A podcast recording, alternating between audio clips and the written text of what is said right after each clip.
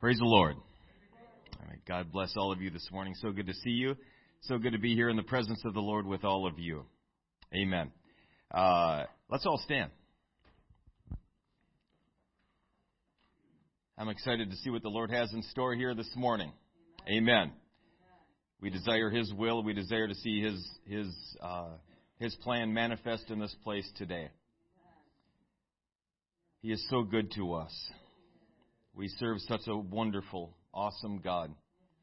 Amen. Let's call out to Him for just a few minutes this morning, can we? Jesus, we are so thankful for You. You are so wonderful. You are so beautiful. You are so awesome, so wondrous and glorious, so mighty. Thank You, Jesus, for Your manifest presence here this morning and for this opportunity You've given us today to enter therein. I pray, Lord Jesus, that we would take this opportunity seriously, that we would not esteem it lightly, that we would not take it for granted, but that we would press to enter into the presence of God. Hallelujah, Jesus. And that we would receive of You all that You have in store for us, and that we would wait upon You and minister unto You this morning with our worship and with our praise and with our giving of thanks, and in our service to You, our obedience and our submission to the Word of God. Hallelujah, Jesus. Bless the people present here today. Bless those within the sound of my voice. Minister to their needs. Undergird them with strength. Encourage them in the Lord their God this morning, I pray. And above all else, Lord, let Your great and mighty name be glorified in our midst. Let Your great and precious name be lifted up and magnified in this place today. And these things we ask in Jesus' name. Praise God, praise God. Oh, hallelujah, Jesus. Hallelujah, Jesus. We delight ourselves today in the Lord our God. We will rejoice today in the God of our salvation. Thank You, Jesus. Thank You, Jesus. Thank You, Jesus, for Your daily provision. Thank You for the earnest of our inheritance, the gift of the Holy Ghost. Thank You for giving us Your name in water baptism, for saving us from our sins. Thank You, Jesus. Thank You, Jesus. Amen, amen. Praise God. God bless you. Thank you for standing. You can be seated. At this time, we'll dismiss the youth, the hyphen class. Amen.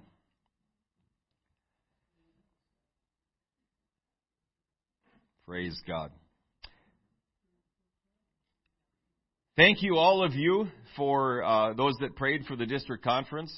I do believe that the will of God was done in the elections, passing of resolutions, the services. Amen. Uh, thank you to Sister Rudy, those that uh, helped during service uh, this Wednesday. I very much appreciate that. Amen. Review for last week. Last week we talked about the parable of the prodigal son. The younger son's self-determination, in that he wanted to live life according to his rules, not Dad's. Dad was out of touch. Dad was old and, and maybe a little bit senile. He didn't know what he was doing or talking about. Doesn't understand my generation. You can fill in the blank. Uh, people think like this all the time. Maybe even we have once in a while. Chafed under rules he disagreed with. And, you know, some people get uh, understanding and agreement confused uh, because they don't agree with something. They claim that they don't understand and they want you to continue to explain. Uh, but, no, you understand what I'm saying. You just don't agree with it. So, he chafed under these rules. He disagreed with them. He, he he wanted nothing to do with them. He tried life on his terms, and we discover at the end of it, it led to the loss of absolutely everything. He thought he knew better. He thought he understood the way the world worked, how life was, but he didn't. He found out how life worked almost too late. Too late to salvage anything uh, temporally. But he did manage to salvage that which was most important, his relationship with the Father. He tried life on his terms. It led to him losing everything. It led to a, a life of misery. We learned about the older son's self-righteousness, that he served his father from a position of duty and obligation, not out of love. And that is a warning to all of us, because we can very easily get to the place where we're coming to church because it's our duty. People are expecting us to. We're obligated. And not out of a desire to meet with our Savior, not out of a desire to serve and to please Jesus. That ought to be our, our, our only motivation. Not primary, our only motivation is because we love Jesus and we desire to please Him. He was angry and felt put out because his faithfulness was not being recognized, while his younger brother's rebellion earned him a, a great big celebration.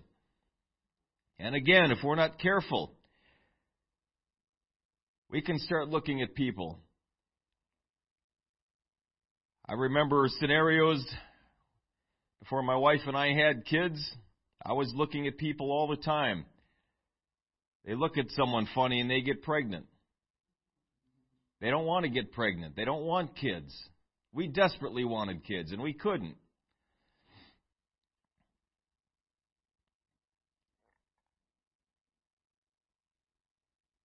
We can get to the place where Oh, here's where I was going with that. I remember a scenario. Someone had backslid.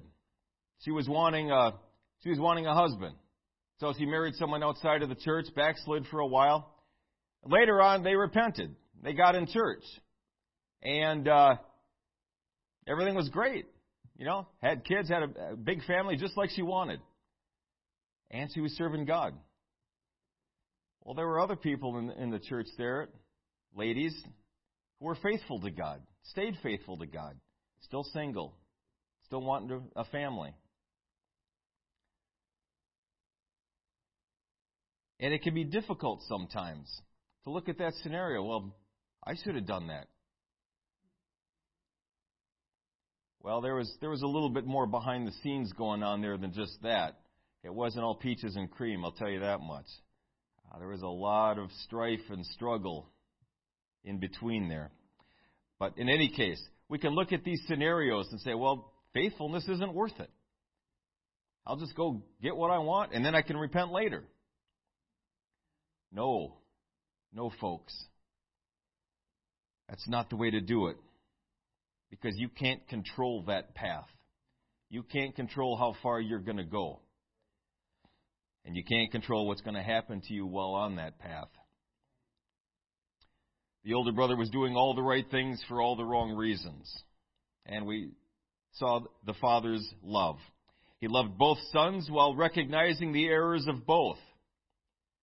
He wasn't blind to the condition of his sons. He understood, but he loved them anyway. He allowed both sons to make their own decisions. Even though certainly in one case it was a decision that was disastrous for the younger son, he let him make it anyway. He desired to reconcile with both sons and was the initiator, even though it was his sons that were at fault. He was the one that approached them. He was the one that came to them. Now, the younger son did come back, but the father was waiting. Every day he was waiting for that to, to happen, for him to come back. And when he did, he ran to him.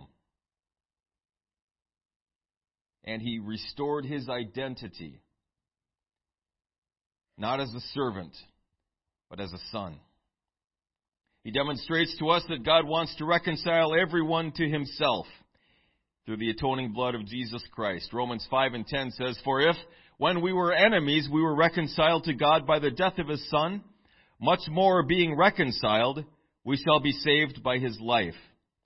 Second Corinthians five, eighteen and nineteen says this, "And all things are of God, who hath reconciled us to himself by Jesus Christ, and hath given to us the ministry of reconciliation, to wit, that God was in Christ, reconciling the world unto himself, not imputing their trespasses unto them, and hath committed unto us the word of reconciliation. Amen. What an awesome hope we have, that where we were once far away, we can be drawn nigh by the blood of Christ. Praise God. Our daily devotions. The parable of the prodigal son is given by Jesus, and it's bundled together with two other parables. The parable of the lost sheep, the parable of the lost coin. These parables focus on three occurrences. Something of value being lost, the efforts of the searcher to find the lost object, and the subsequent celebration when that which was lost is finally found. The value of the coin and the sheep were apparent to the audience. They understood that, but they were hard-pressed to find value in the lost son. The reason for that, in day one, the son's request for his inheritance was absolutely improper. He was saying, in effect, Dad, I can't wait for you to die. I want my inheritance now. That, that's what he was saying. He should have been punished for making such a request. But not only was he unpunished, his father granted the request. The devotion talks about financial stewardship. Financial stewardship is absolutely biblical, and it's something that needs to be taught and modeled in our churches, our homes. Amen. Day two, suffering can serve God's purpose when we allow our sufferings to lead us to the feet of Jesus. And it's very difficult to take that approach when we're in the middle of suffering. But nevertheless, that is exactly how we are to look at things. In all things, give thanks, for this is the will of God in Christ Jesus concerning you. May God use whatever comes into our lives to lead us closer to Him. Amen. Day three. The prodigal should have been dead to his father because of his most improper request, his absolute lack of decorum, protocol, common sense, respect, and yet the father waited daily for his son's return. When he did approach, the son should not have been allowed to return. But his return was not only welcomed, but it was celebrated. We often believe we know what's best and what's right, but if our knowledge contradicts the express will and commandment of God, it will lead us into ruin. Folks, the Bible does not say in vain, our heart is deceitful and desperately wicked. We cannot know it. We think, there are situations, I can think of a couple just off the top of my head. I knew I was right. I knew it. Everyone else was telling me I was crazy. But they were crazy. I knew I was right. Till I wasn't. And afterward, you can look back on it and say, good grief, what was I thinking? How could I have believed it, that that was the best way to go? My heart lied to me. If because of our rebellion we're led away from God, if we acknowledge our sin, if we will approach our Father in humility and in repentance, He will accept us back. Praise God. And He will do it with open arms and with thanksgiving. Day four, while Jesus wants to forgive and reconcile, some of His children, unfortunately, do not.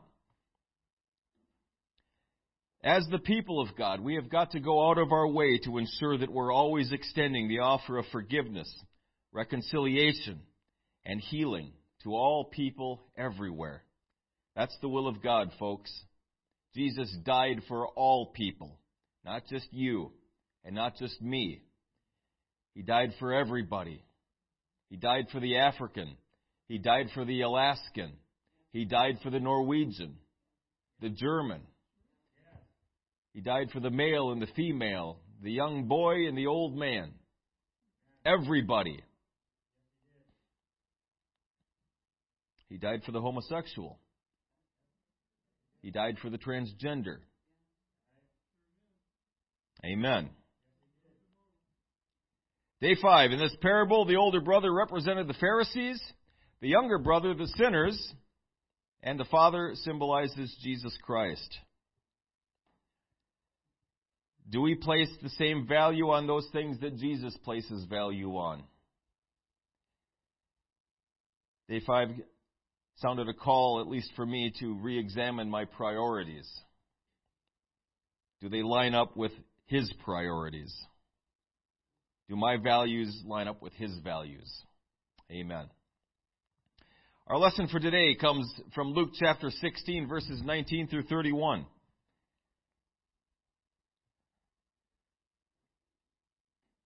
Today we're going to be talking about Lazarus and the rich man. Lazarus and the rich man. Luke chapter sixteen and verse nineteen starts with this. There was a certain rich man which was clothed in purple and fine linen and fared sumptuously every day. Sounds pretty good.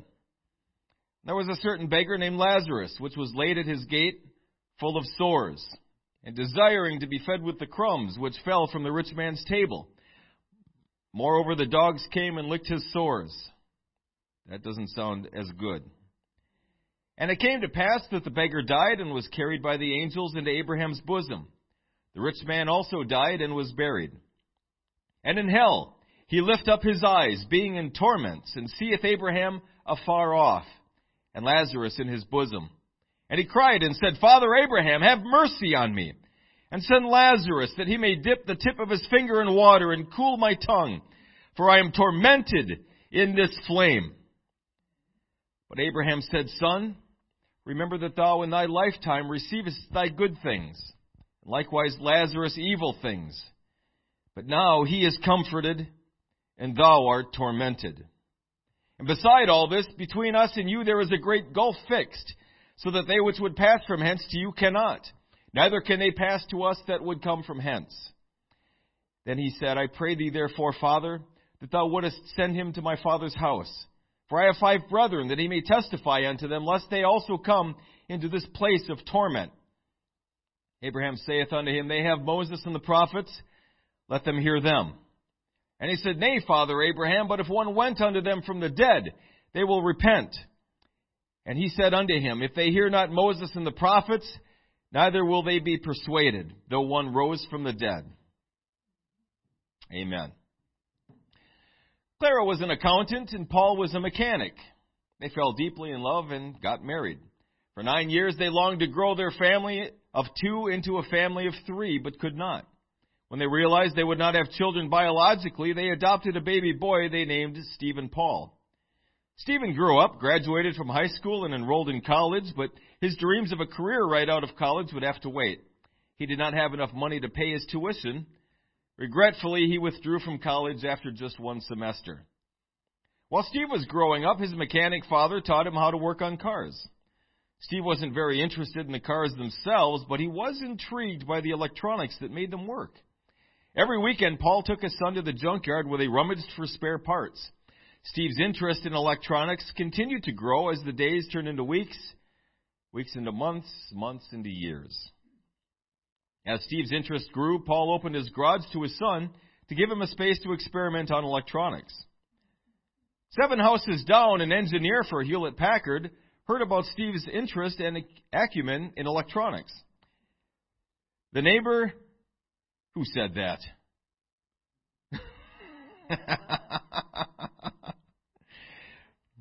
The neighbor brought Steve gadgets and gizmos to play with. His fourth grade teacher did the same.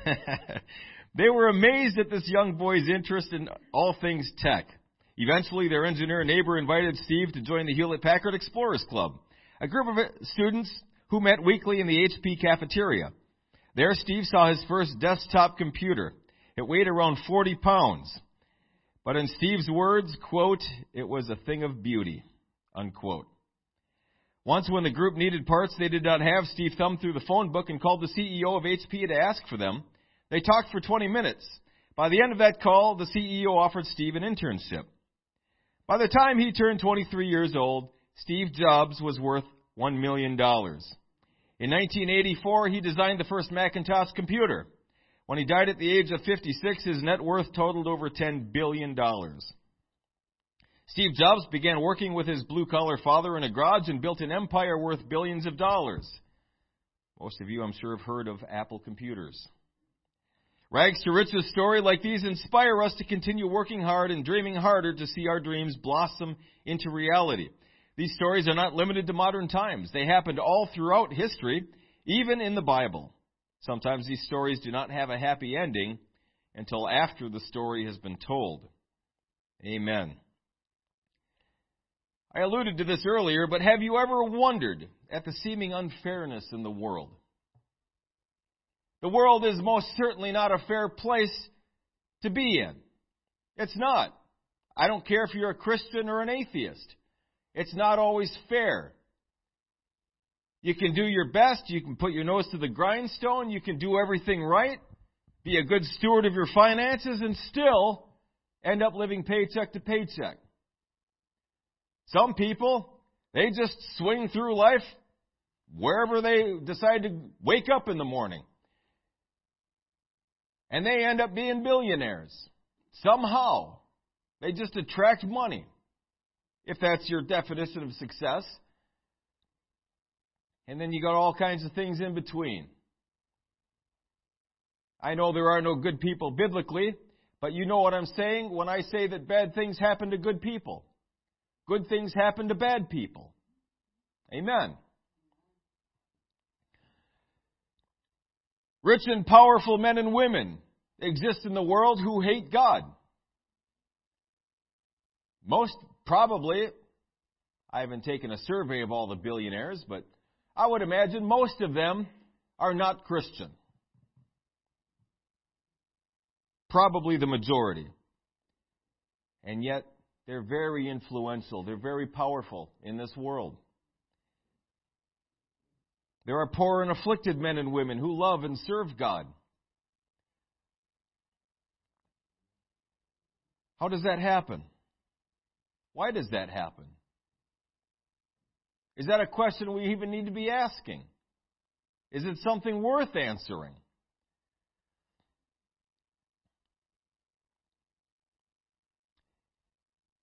In the account we read in Scripture today, we see the life circumstances of two people, Lazarus and the rich man. Which one is more blessed? Which life would you rather live? Now, of course, we know the answer. We know the end of the story.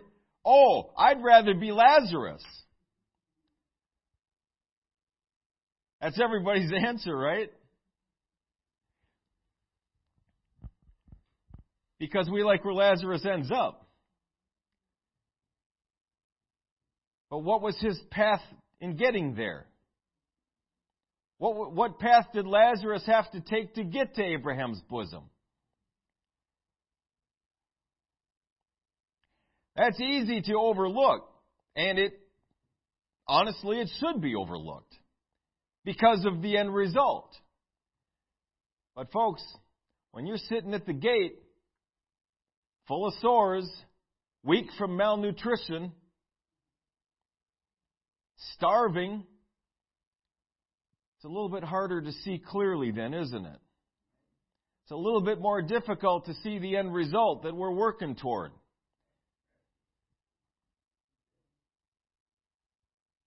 Do we live our lives like Lazarus was more blessed? Do we? We know he was. We know that's the correct answer. But do our attitudes and our values line up with that? Are we willing to go through that, if necessary, to attain heaven, to attain eternity with Jesus Christ? Would we envy the state of Lazarus and look on the rich man with pity? Because that's the proper response, isn't it? We should be pitying the rich man because of where he ends up.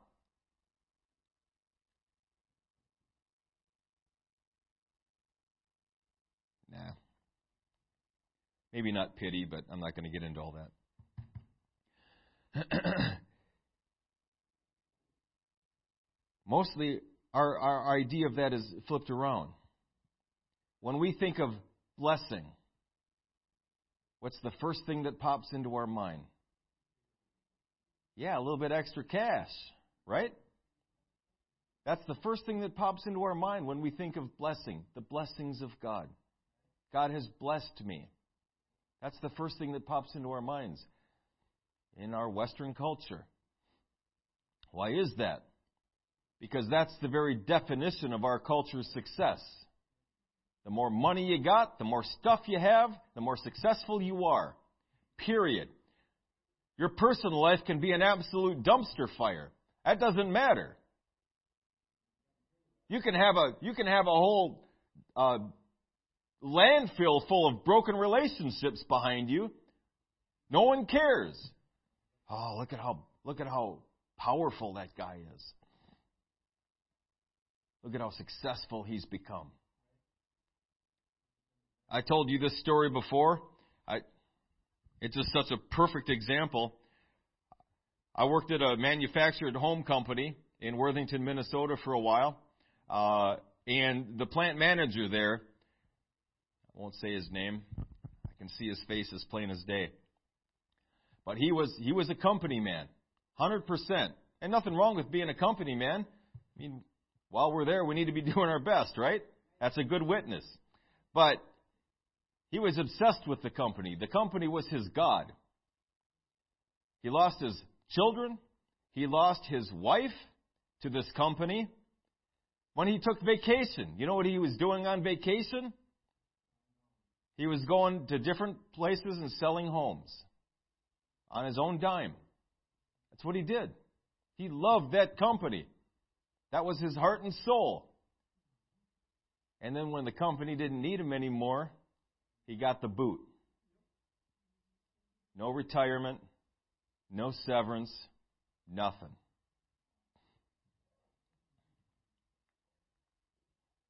That's why I'll continue to use that. It's such a perfect example of what happens when we place anything above God.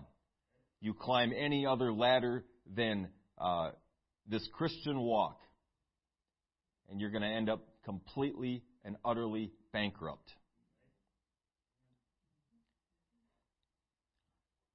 And yet we look at the rich man, and we desire to be that. Why can't we have both? I can be the rich man and go to heaven. Oh, yeah, you can. Absolutely you can. Nothing wrong with being rich. Again, keep your priorities straight. Once you are rich, can God take that back? Is He allowed to do that? If He's allowed to do that and you mean that, you're good to go. Your priorities are great. Keep God first in your life. But if you have a little bit of twinge, a little hesitation, check your spirit. Get right with God. Nothing can come before Jesus Christ. Do we make decisions in our lives like Lazarus is in the preferred position? Again, do our values line up with Jesus Christ's values? Do we see reality the way He sees it? Or do we have this warped, distorted image of what's good and what's not good? We look at this story and say, Lazarus isn't in a good place here. And in some cases, probably not. I wouldn't choose to live like this. I don't think any of us would. But is he really in a bad spot?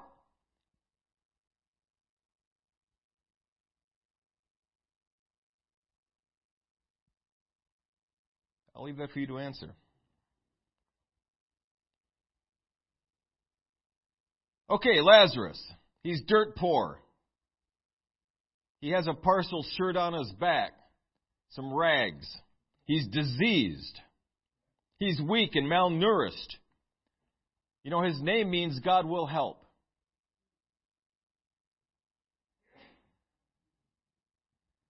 Are we seeing a lot of help here?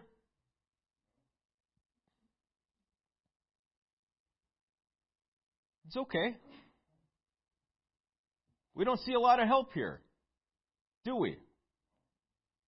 Where's the help coming from? What kind of help is he receiving?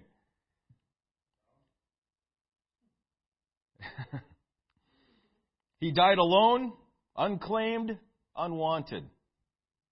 He was probably thrown in a, in a pit along with all the other beggars.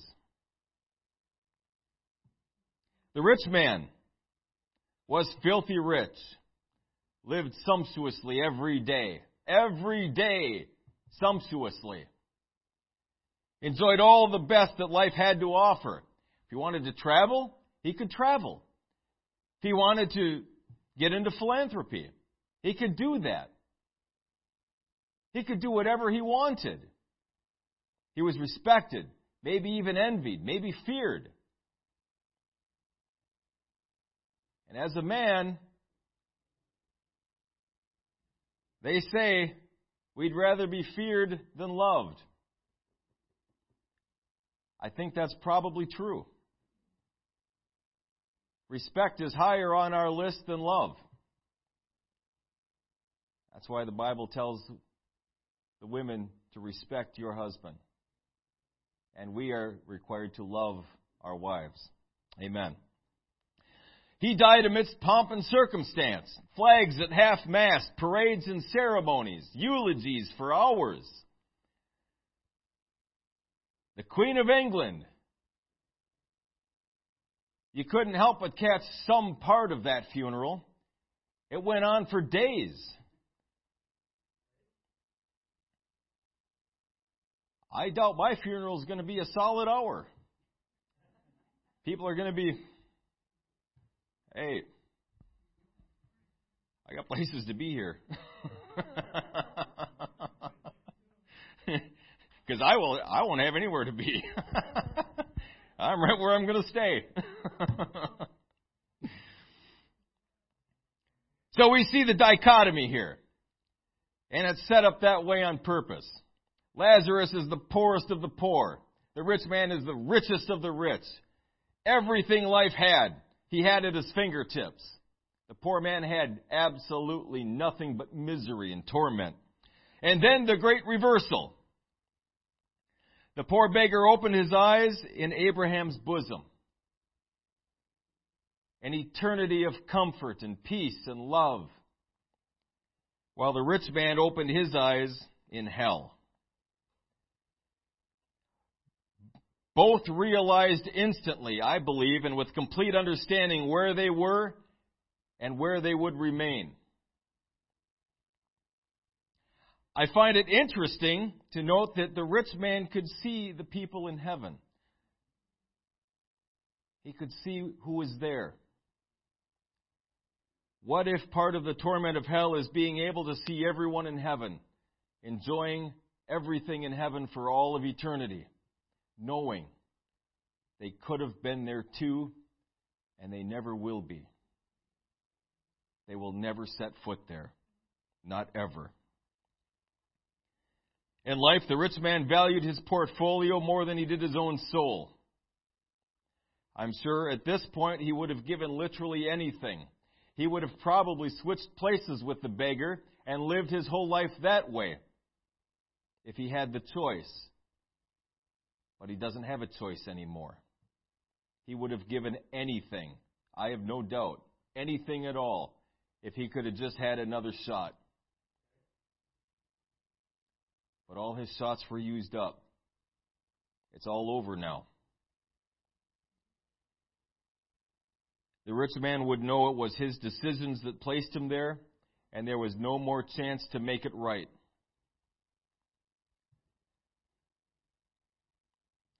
And see, that's the thing about this.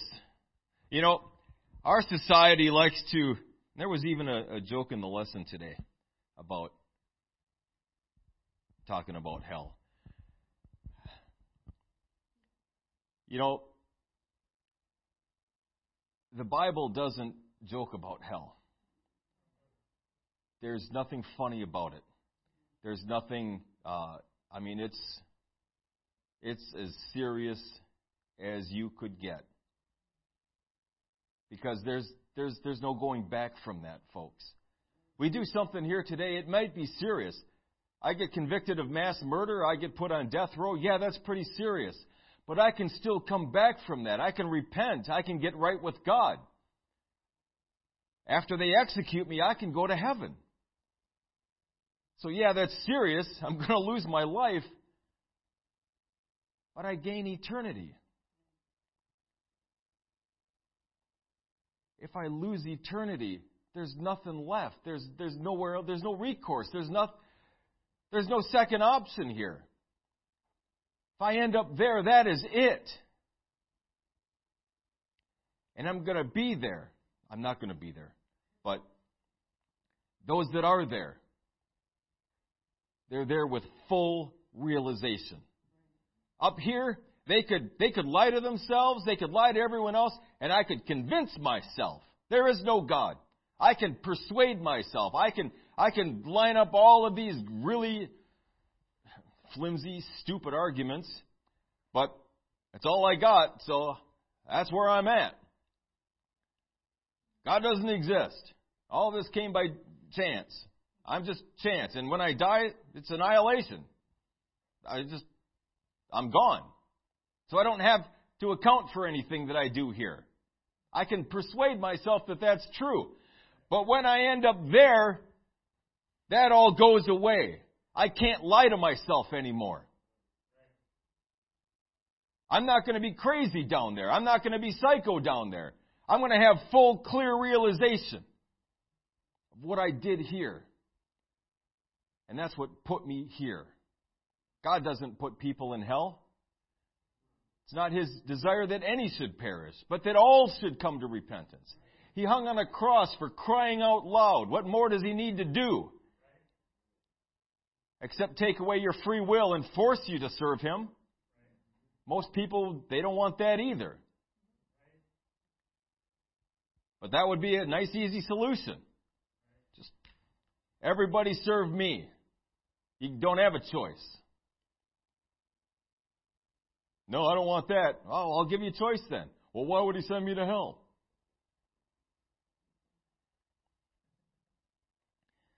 Our choices place us there. Our choices place us in heaven. God gives us the option. He gives us the chance. He's opened the door. If we want it, we can have salvation. If we don't want it, we don't have to have it. But just understand what that means. If you don't choose Jesus Christ, then you pay for those sins yourself. Someone's paying, folks. The sin is going to be paid for by someone. I've elected.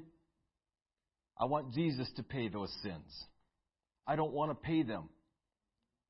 And He graciously did.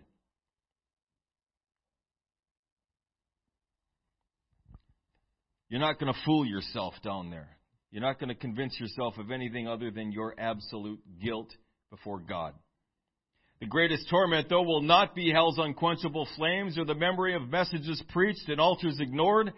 It will be the great gulf fixed, separating us eternally from God, knowing it will never, ever be breached. People reject God their whole life, want nothing to do with Him. Till then, they're going to want everything to do with Him. And it'll be too late. It'll be too late. Some points to consider from this lesson. God is more interested in our holiness than in our happiness. We know that rings true. We don't always like to hear it, especially as new converts or as kids. The immature attitude, the childish attitude is, I just want to be happy.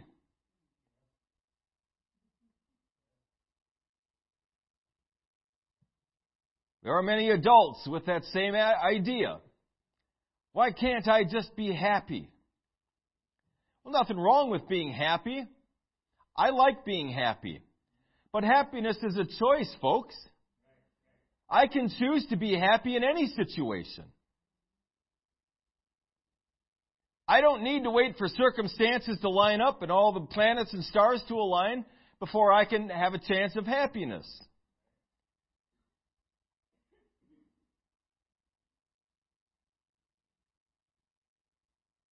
Try having joy.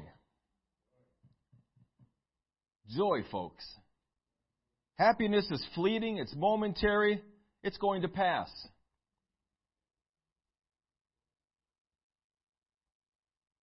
Joy unspeakable, full of glory. That comes from God. That's a gift of the Holy Ghost. That's a fruit of the Spirit. Joy. Peace. I can have peace in the midst of absolute chaos.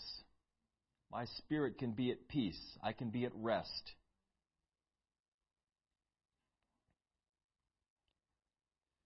We need to adopt the same perspective.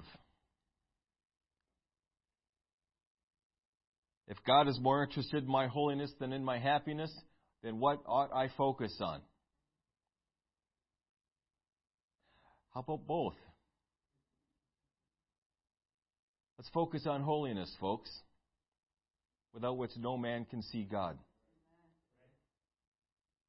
I want to be holy as He is holy. Amen. Health and wealth do not necessarily mark God's approval, and poverty and sickness do not necessarily mark God's disapproval. Again, it's a matter of perspective. Do we have a temporal perspective or an eternal perspective? If I go through the worst scenarios and situations down here so that I can attain heaven, is that worth it? Oh, you better believe it is. These light afflictions, which are but for a moment, worketh in us a far more exceeding and eternal weight and glory. Folks, anything that happens down here cannot compare to what we are to receive there. It can't compare. Literally, cannot compare. I know it seems like a big deal down here. I'm not making light of it. I'm not. There are situations down here that are absolutely horrible. But compared to what we are going to receive, and that forever, it can't compare. We cannot judge our spiritual reality based on temporal circumstances. And you cannot judge somebody else's spiritual reality based on temporal circumstances. People may be going through a tough time right now. Well, obviously they got sin in their lives. Not obvious at all. Maybe God's testing them. Maybe God's refining them. There could be all kinds of other reasons. And it's not for us to judge what those reasons are.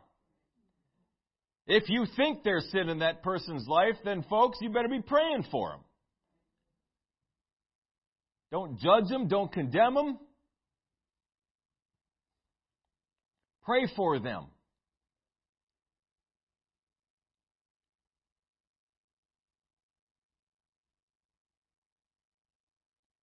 Where do we get off? Where do we get this idea that we have the right to sit ourselves up as judge, jury, and executioner over somebody else? Somebody else we hardly even know, certainly don't understand. Where does that idea come from? Not the Bible, not God. God is our judge, folks. Let Him do it. I think He's probably pretty capable of doing that all on His own. Thank you. He doesn't need you. He doesn't need me. He doesn't even need my input. I don't think He's asked me one time, Bishop, what should I do with this guy? Not one time. He hasn't consulted me at all. There's a good reason for that. He don't need my input. He's never needed my input. He's got this, folks. He's totally got it. The blessings of God may take forms other than financial. What? I hear this a lot, and generally it's true. I mean, you give sacrificially in the offering, and God will bless you. Yes, He will. Absolutely. That's biblical. That's scriptural. But that doesn't mean you're going to get a paycheck in the mail the next day. That's not what that means. It could mean he's going to rebuke the devourer. I have rarely gotten a check in the mail when I give sacrificially, but I've had tires that last seventy-five thousand miles. I've had appliances that last, they're still good. We got them when we were married. There's many forms of blessing. Bringing people into your life. Relationships. God most certainly does bless me, not always financially. But folks, that's not what we're focused on. I know that God's going to provide all my needs. He wants me to give something in the offering. It's His money. I'm going to give it. And God will take care of me somehow. It may not be getting that money back. It may be something else. It could be a raise at work. It could be a discount on something I, we really need. Let God bless you the way He wants to. Don't pigeonhole Him into, I need, I need some more money. You don't need more money. You need more Jesus. People worried about losing jobs. Well, what am I going to do? I, I got to pay the bills. Your job is not your provider. God is using that to provide for you, but He doesn't need that. He could he could use some other avenue. He could even do it directly if He so chose. Jesus is our provider. Jesus is our healer. He's our exceeding great reward. Seek Jesus. Have a relationship with Him. And don't worry about all these other things. And don't worry about situations going on in other people's lives. If you think you got a word from the Lord, give it according to the will of God. They ask for help. Help them out. If you see a need, try to meet it. But don't come down on people. Don't judge people. Love people. Minister to people. That's what Jesus did for me. He didn't judge me. He's going to be our judge someday. Absolutely. But He didn't judge me when I came to Him. You dirty, rotten, filthy sinner. You knew better. You should have made better choices. Now look where you're at. He didn't do any of that. Yeah, he's absolute. That would have been absolutely true. I did know better. I was taught better. And now I'm suffering the consequences for my poor choices. But He didn't dredge any of that up. He forgave me. He fixed things in my life. He fixed me. He's still fixing me. Thank God. So let's do that with others. He did it for me. Can we do that with other people? I pray so. This world is not our home, folks. Thank God. The older I get, the more I experience, the less this world has to offer. I I just want to go home. I just want to see Jesus. I can't wait. I'm here by His will. I'm not going to suicide or anything like that. Uh, don't worry about that. But but as soon as He's ready to take me, I'm ready. I'm not going to fight that decision. I'm ready to go. He can get me anytime He wants.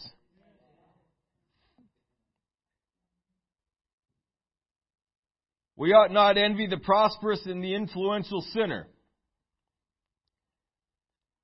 Someone disobeys God, someone's in rebellion to God, and it seems like they just keep getting more and more and more. We ought not envy that individual. Because we can see their end. We know where they're heading. And if they don't change something, they're done. They're done for all eternity. So rather than envy them, we ought to pray for them. We ought to pity them. We ought not judge the poor or afflicted. Remember Job's friends. Job's friends knew there was sin in Job's life. No question. No, no moment of hesitation. God's curse is on you because of sin. There's two statements wrong with that. God's curse wasn't on him, and there was no sin.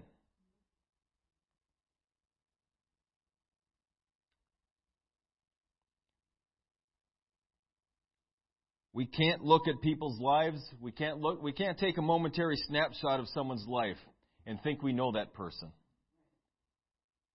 That is simply not fair. I tell you what, there are moments in my life, if you took a snapshot of that, you wouldn't want me anywhere near you. I just banged my thumb with a hammer. Probably not my best moment right there.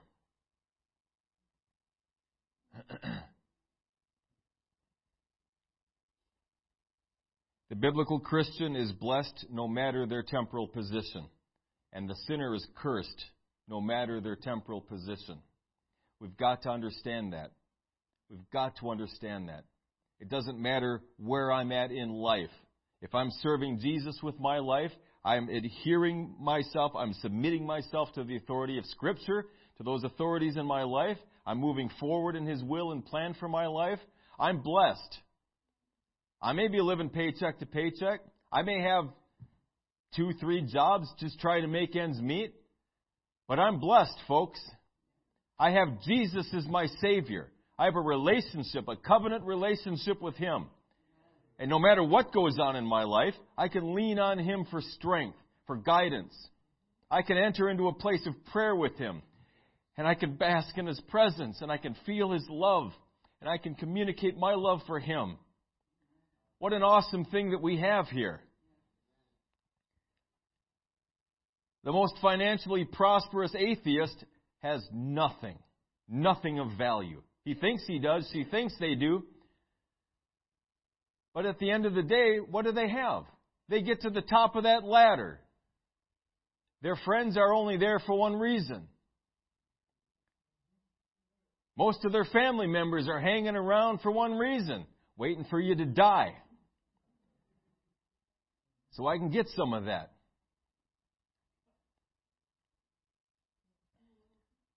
There's no love there. There's no relationship there, generally. I'm sure there are exceptions. For their sake, I hope there are some exceptions, but we are blessed, folks. And it doesn't matter how much money I have in the bank. It doesn't matter what size my house is, what kind of car I drive. I am blessed.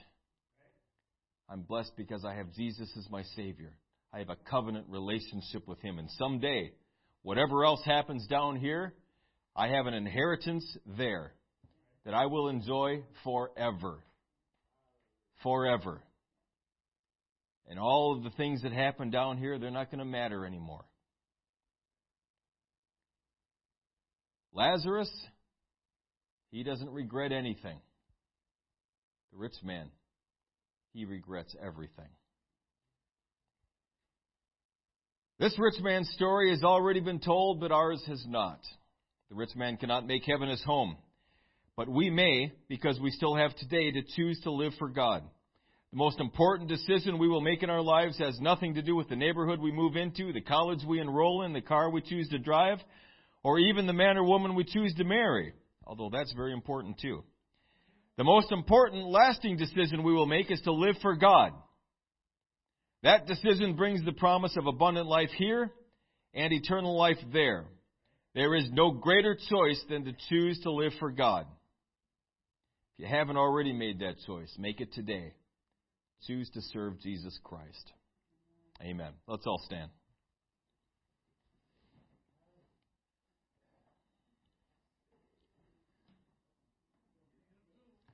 Jesus, I'm so thankful that one day you found me. You approached me. You offered me a covenant relationship with you. You offered to pay the just punishment of my sins yourself. You offered to establish an everlasting relationship with me. You called me by name. Oh, hallelujah. I am so thankful for that day. I'm so thankful for every day that I've served you, every day that I've moved forward in you, every day that I've had communion with you. I look forward to a day where I will not see you through a glass darkly, but then face to face. I'll hear your voice. I'll see you as you are. Hallelujah, Jesus. That is what we live for. That is the hope that we have. I'm thankful for the hope that you've given us. I'm thankful for all of the many blessings, the provisions, the healings, the restitutions that you give us down here. But I am so thankful for the hope that we have in heaven, in glory. Thank you, Jesus, for every blessing that you bless us with, every provision wherewith you provide all of our needs. Bless the remainder of your service here today, I pray, and let your name continue to be glorified in this. These things we ask in Jesus' name. Amen. Amen. God bless you. Thank you for your kind attention. You're dismissed. We'll be back at a quarter till.